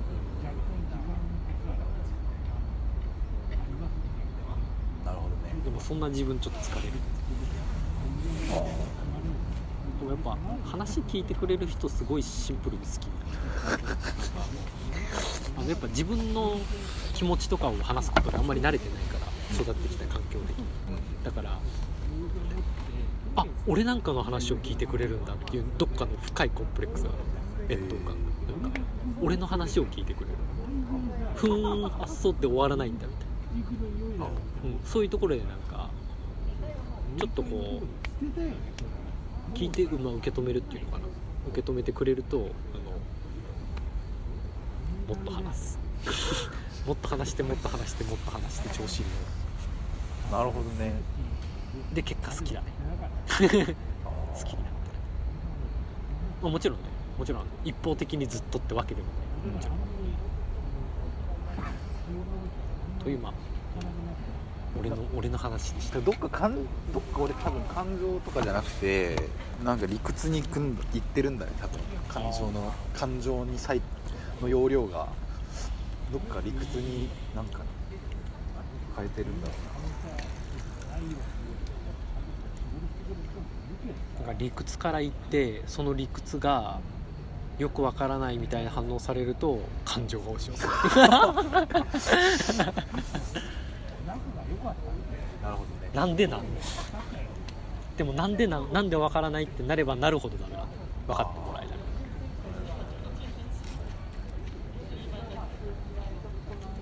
確かに。ねでも理屈が正義だと思ってたけど俺は。やっぱりその家庭教師体験はね理屈が正義じゃないということを知らされたね。やっぱある意味感情で教えてる人の方が伝わるものあるよ。あそううん動物的なところで教えてるというか ピリッとした空気とかってやっぱ伝わるじゃないですか。犬相手とかでも伝わるじゃん。そういうのって。そうやね。だからそういうのって結構理屈超えて相手に伝わっていくから。犬にいろいろ話しても分かるから、分かるか理屈じゃねたどり着けない領域あるよねやっでもなんか自分でそういういろいろ言っときながらももっといろんな人に自分の感情を出せるようになりたいなと。なんか俺イコール感情みたいなところもあって。なんか感情を見せたい。みたいなところはある。ちょっとこう、まあ、怒ってる姿もそうだし素直に喜んでる姿も全部丸出しにできたらいいなるほど。でその丸出しを見てもらって受け止めてもらえたらいいなんか演劇とかすると良さそうですね。朗読しますああね。演劇的な要素あるよねちょっとこのね。そうか。演劇すればいいんだ。でも俺あの詩書いてるのはなんか自分で本当にストレートに物事をこれはこうだって言えない。これはこうだって言うとなんかこ気持ち悪くなっちゃう。なんかそうかみたいな。でも詩はなんかそのキャラクターに自分の言葉を代弁してもらえるからめっちゃマイルドになってなんかただ詩が書きたいっていうよりかは俺が言いたいことをマイルドに包んで代弁させている。みたいなのでこう小説とかもそうかもしれない。なんかそういうの書きたいんだけなるほどね。もう演劇もそう見積もり理解が深まっていきます私どあは。あよかった。見積もりさん理解が深まっていきます。なるほどね。ありがたい。分かってもらい。だから多分演劇とかは逆あれなんだろうね今度は。感情の代弁なんだそうだと思いまし俺の感情をあのた役役にね。あなたに怒ってるわけじゃない。ここで怒ってるみたいなのを見てもらうみたいな。意外と向いてるのかもしれない。意外と向いてるかもしれないですね。意外と。なるほどね。いやいろんなタイプの人がいるな。でもあんまり秋人にこういう話をしてなかった。何が？今今話したような話。ああんまりしてなかったいやでもまよりより理解がより理解が。見積もり理解あがより見積もり理解が深まりました。やっぱり結構やっぱり感情の人なんですねミッツさんもね。俺はあのそうですね。感情の人だと思う。結構やっぱり私が会ってる時にミッツさんは結構穏やかなイメージしかないから。あそっかそっか。そうそうそういやー人になってないもん。その怒るところないし。うん。なんかその出てこない俺結構菊名にいた時とか結構無理してピリッとさせたりしてたしてたんですよ。あれは初めて覚えた技だから俺。横浜に。あれねあの意外とあれ有効だっていう。意外とあの威力でも疲れるよね。俺自身の俺俺の俺じゃないからやっぱり。その状態はだって心地よくないもんね。心地よくないよ。寝れた。寝れたけどね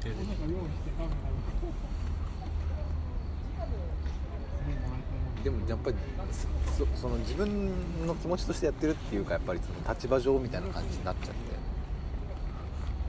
いやそういうのがないと？立場って丸、まあ、なんか人格変わるっていうかさなんかマジでいやー立場か俺ちょっと昔なんかね秋人と一緒に留守番したことあはいはいはいありましたねあの時でさえ俺立場感じて、なんかピリッとしてた気がする。な何の立場？なんか留守番任されてるっていう。こここの長だみたいな。いああそういうこと？やここの人だみたいな。なんかちゃんと仕切らなきゃみたいなのが少し芽生えてなんかいつもの俺よりもちょっと厳しくなってた印象がある。何に？人に。人に？なんかなんかなんて言うんだろう。あなんか人来たりしてましたもんね。来ててなんかなんかわかんないけどよくわからないピリを出して。まあ全然未熟だったんだけど、うん。なんか。その時になんとなくまあ俺がね勝手にやったことなんだけど、なんか立場なんか役職与えられたらマジでなりきっちゃうなと思った俺その時。俺はすぐそういう感化されちゃうんだ感化でも秋人のいやでも秋人すごいな。2年も3年もいたの。いやいや別になんだろうね。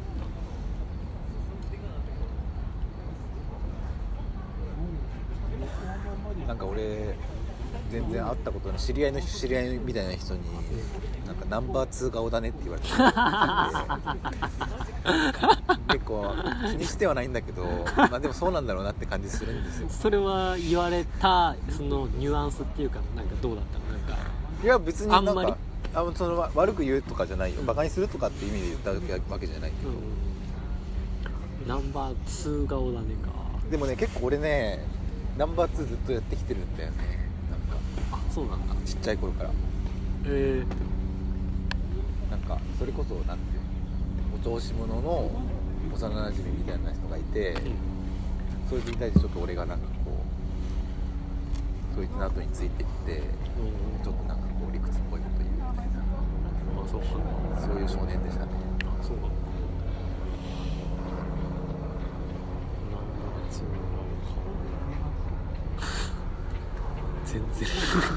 だから俺が親分まあ、要はそうだよね。ナンバー2っていうよりかそのトップにってこそう親分感がないっていうか親分感親分肌じゃないっていうか。と親分肌じゃない。親分肌にはどうどうだい？わかんない。でもなる憧れる？わかんない。俺が40とかになってなんか「アキトさん」みたいな感じで 若い人とかが「ま前出しましょうよアキトさん」みたいな感じになったりするのかな。いやありえるとは思う時々思う時あるけどねそれ。全然ありえるとは思うけど秋人はどうなの？いや別に嫌じゃないよ。でもけど親分とかじゃ悪くはない。悪くないけど。俺結構逆だった。え何が？俺はずっと兄貴派だねあミッツさんが、あミッツさんって長男だもんねそもそも、ね、長男だからいろいろ自分で率先してやらないといけないっていうそうだよね。強いしいや俺も一応長男なんだけど。まあ姉がいる長男だからね。自走とかにいる時も兄貴って呼ばれてあそうなんだ。ナンバーワンタイプなんだね。たどうなんでしょうね。うん。で偉そうになんか説教してるへえ。何の説教したの？いややんちゃな子がいて。おやんちゃな年下の子がいて「お前な」みたいな感じで。なんかちょっとこう2人で話させてみたいな先生に。本当はそういうの禁止なの。あ。そういうことやっちゃいけないんだけど。はあは見積もりくん正道くんなら信じるみたいな感じで任されて。兄貴だね。ちゃんとこう思いを伝えてはいはい。泣かれた。なんかあの悪い意味じゃなくてあのそんなことを染みてね。まあそんなことを受け取れるのは兄貴くらいみたいな感じで泣かれて。へえ俺はひ割と泣きますね。言った人があのいじめてるわけじゃないですか。はいはいはいはいはいはい。響響いてね。響いたって響いてっていうふうに受け止めてる。わけああ俺そういう感じじゃないな。泣かしたことね。あるかな。あー。でもなんかやっぱ自然とナンバーワンその親分感ないな俺多分やっぱり。そうかそうか。だから俺がもし親分になったとしても親分感のない親分になるのじゃあ俺これから人のこと親分 逆に。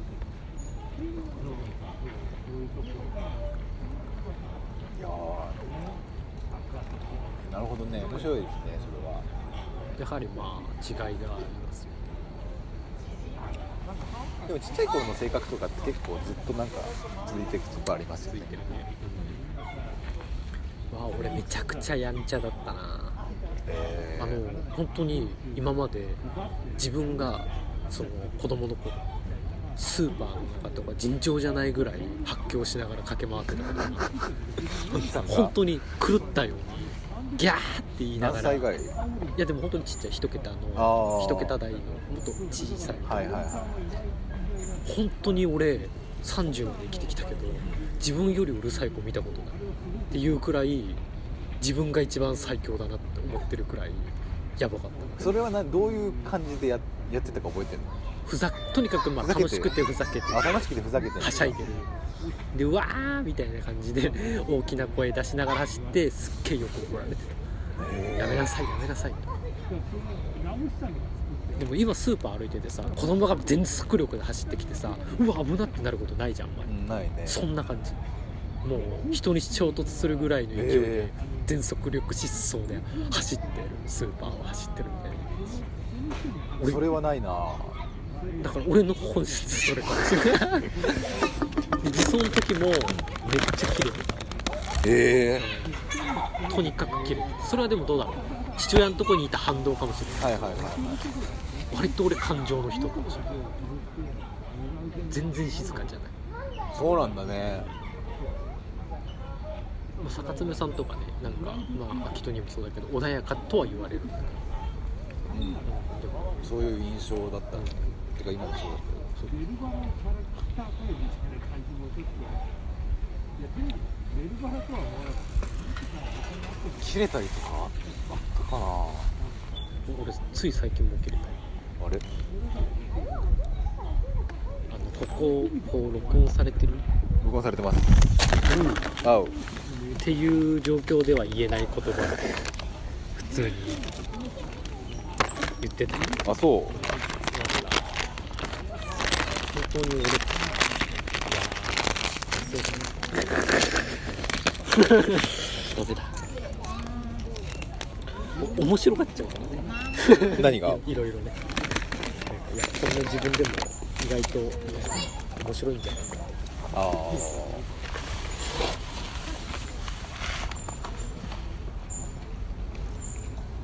なんか結構感情的になるよりもなられることが多いから俺は。感情的になられるとより俺は感情的にならないようにしようって思うのね。な思うようにしようってかてか俺自身がそんなになんでそんなこと言うのっていう風になんかこうな気持ちになるから。なんか俺いやそうだよね。あっちがこうガッてきてる時にこっちがガッてやるとまたガッてなるからでもヒートアップそう。戦争だよね。そう。ガッてなったらこうおこうなんていうのこうこっちここうじゃないベクトルのところでこう穏やかになんかこ偉い。い。いね。うまあでも今は多分ヒートアップしてるからどうせ通じないんだろうなと思いながら 冷静。こうや冷静やな。ややっていくんだけど、いやいいね。まあ、冷静になってる時まあその冷静じゃない時もあるけどね、まあ、そうかそうかなんかもうちょっと少し話変わるけど、俺なんか女の子の俺がいるわけだ自分の中に。あの女の子の俺がいる、うん。女の子の俺が住んでうん。るみたいな感じで、今こう男友達って俺が女の子でも仲良くなるというかはいはい、女の子だとしたら彼氏にしたくなる人たちとうん。一緒にいるのかもなって一瞬思ったりはした。はあはあはあはあ。まあそれだけです。いやそれはめっちゃあると思いますよ。あるか。めっちゃあると思う、うん。なんかやっぱり自分が女の子だったら好きになるんだろうな。はいはいはいそのその人その人の良さうん。みたいな個性というか、いや俺も俺も俺が女の子だったら俺みたいなタイプよりもちょっとこうあらあら。あらあらあらあらっぽい男子に行くでしょうねうん 俺は、ねうん、そんあるよねやっぱり。あるよ。そういうのあるよ。あるある。だから自分が荒々しいから、ちょっとこう穏やかな人がいいよ 俺は。なるほどね。なんか自分のことはなんかちょっとすぐに怒ったり不機嫌になったりうんしやすいと俺は思ってる。無言になったり。ピリッとしちゃおう。はいはい。うからそれを穏やかに包んでくれる人がいいな。それで「何?」って言われたらもう持たない気がする。身が持たない気がする。何っていうのは？何怒ってんのみたいな感じで感情と感情がぶつかるのもまあありなのかもしれないけど、うん。俺が今付き合ってる人たちはあんまりそういう人いない。はいはいはい全然そのよくよく考えたら俺全然見たことないもんそのね空き戸が起こってるところ見たことないし。うんでもなんかちょいちょいちょいちょいあれなのかな。切れてます怒ってんのかな立場上では立場上ね。立場上ね無理あの意識するやつね。意識するやつね。自然じゃない。自然じゃないよね。でも自然だと別に関係ないじゃんね。その自分にとって関係のある人だったら怒るかもしれないけど。関係ねえやっていう人とは怒んないよねまあねどうなんですかねやっぱ。親のコピー的なところがあるのかなって思っちゃうねあ自分のことを。でも俺も俺の親はどっちかっていうとすぐ怒る親だったからね。あじゃあ違う。俺はなんでも俺もだからそういうとこあるんじゃない？わかんないけど。もしかしたら。自分で思ってないだけで。俺はなんかやっぱ父親に似てるところあるなと。うーん。俺は。うんうんみんなとかではない。まあみんなあると思うけどねそれは。まあ多少。やっぱコピってるなみたいなところある。えで母昨日母親に会って母親がねこう一方的に話すの。でちょっともうずっといろいろ話してるから周りのこの聞いてる側がちょっとあくびしたりほげーってして話長いっていうかあんま面白くない話がダラダラっと続いていくのを危機としてずっと話してるみたいなあれこのこの感じ俺が話してる時のその弟とか彼女の反応に似てるなと思って。やっぱ俺母親に似てんだみたいあななんかこうずーっとボーってこう喜び勇んでこうずっといろいろ聞いてくれるからめっちゃ話すみたいな、これ母親の時似たなみたいな。で思ったりなんかもちろん全部ではないんだけど。やっぱ見た目はやっぱ弟と母親が似てたりする、俺はもう全然似てない。俺父親に似た。とかなんか部分部分でコピーしてるなっていうのはある。うーん。なるほどね。突き詰めていくと、うんはい、なんか親の影響っていうのはまあありますあるよね。あるいやでも今は本当は人じゃないけど俺もね人生で一番いい状態だと。兄弟あ状態。が状態。あ状態がね。今一番俺は幸せだと。思ううんうん。そのうん。あの鬱っぽくなることがまずない。俺もないね。おおいやいいことだよね。いいことだよね。深刻になった方がいいのかなわからないけど。俺は多分あの時は初だと思う初めて名古屋にはこれまでは1回来たことあるけど来たことまあそういうまあだからまあ別に無理に働くっていう話に結びつけるあれもないけどはい。でもそういうふうに余裕がある状態の人の方が少ないんだよね実は。だから意外と求められてるんですよこういう状態の人たちって。あ余裕がある人が求められてる。そう。余裕があるだけで求められるところがあるよね単純に。みんな余裕ないもん余裕がないからみんな自分自分の手が足りないから助けてほしいって言って結局お金払ってお仕事が発生するわけじゃん、そうだよね。そうだよねそうやな。別に誰でもできるようなことでもあっても余裕がないから誰かに頼むしかなくて結局それもなんかこうあれだよね。そうそういうところにやっぱりこう関わる余地がどんどんあるよね。お金っていうことに関わらず余裕助けを求めてるんですよそういう人は単純に余裕ですもんね幸せかって聞かれてまあ幸せかなって言えるくらいにはね余裕があるわけだそうそうそうそう。そういうふうに言えない人も多いからね。そうだねったもん名古屋の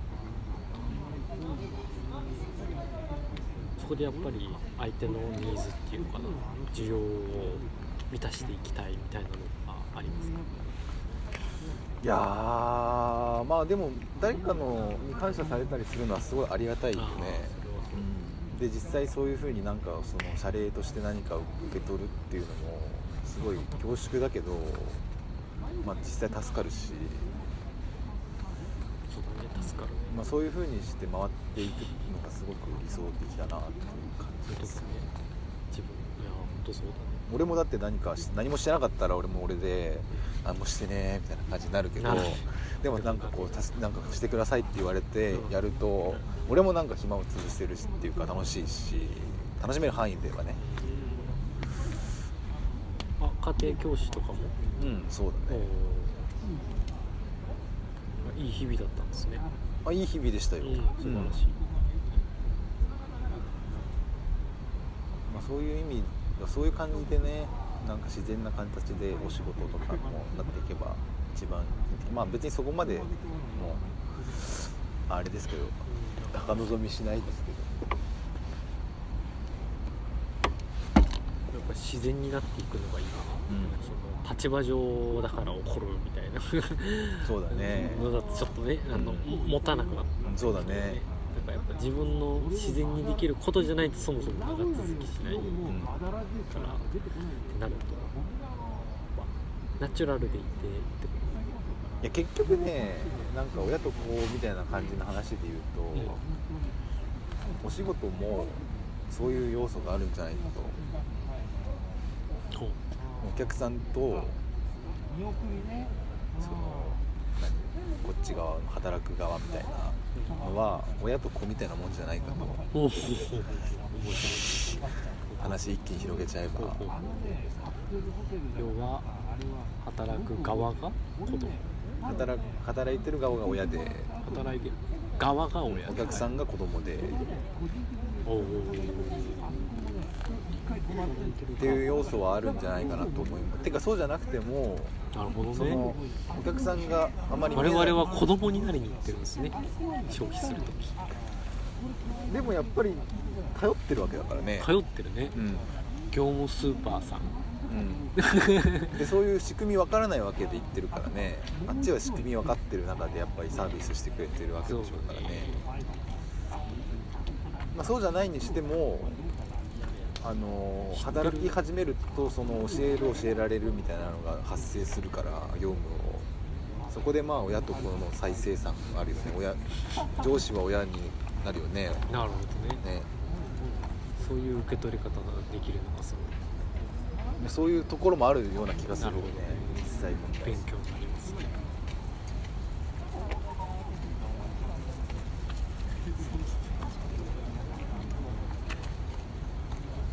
全部人間関係ですからね。そう。何かしらつながってるのはそうそう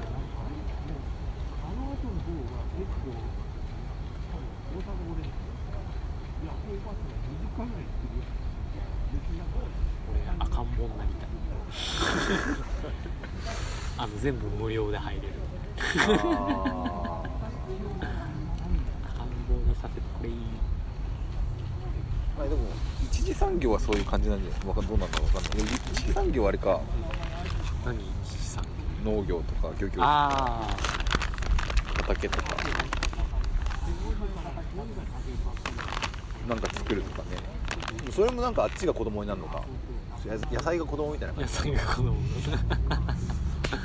赤ん坊になれないよねなかなか。なれない。ただただ可愛がられて養われてま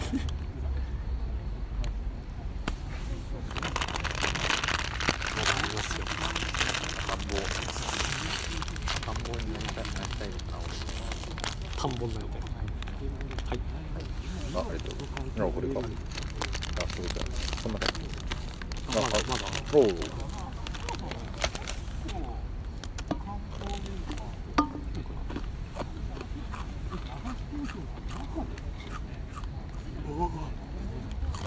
8時半になっ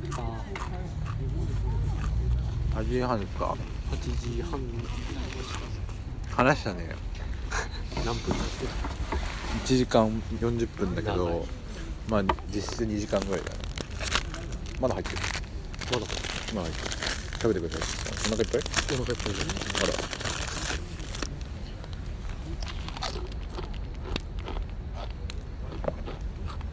いやなかなかねいいお話ができたと思います。本当ですか？でもなんか作ったりするのはいいよねいやマジある。うん。それはある。制作。だ制作ですよ創作、うん千葉さんじゃないけど。やっぱなんかねまあ何でもいいけど詩でも書こうと思うとさやっぱ見てるものが全部言葉になる。なんか「ハス」「ハスか」とかさ全部。そういうのが楽しい。はいはいはい。毎日毎日発見する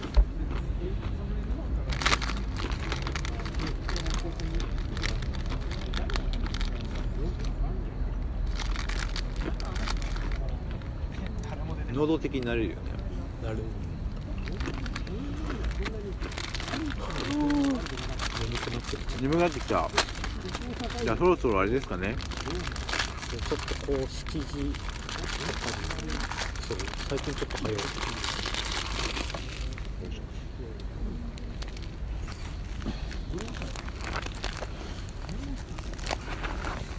多分ねもうね。あもう切れてる。もう切れてるよねさすがになるほどね。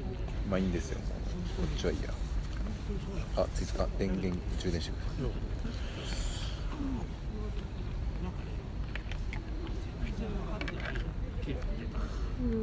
んかどっかで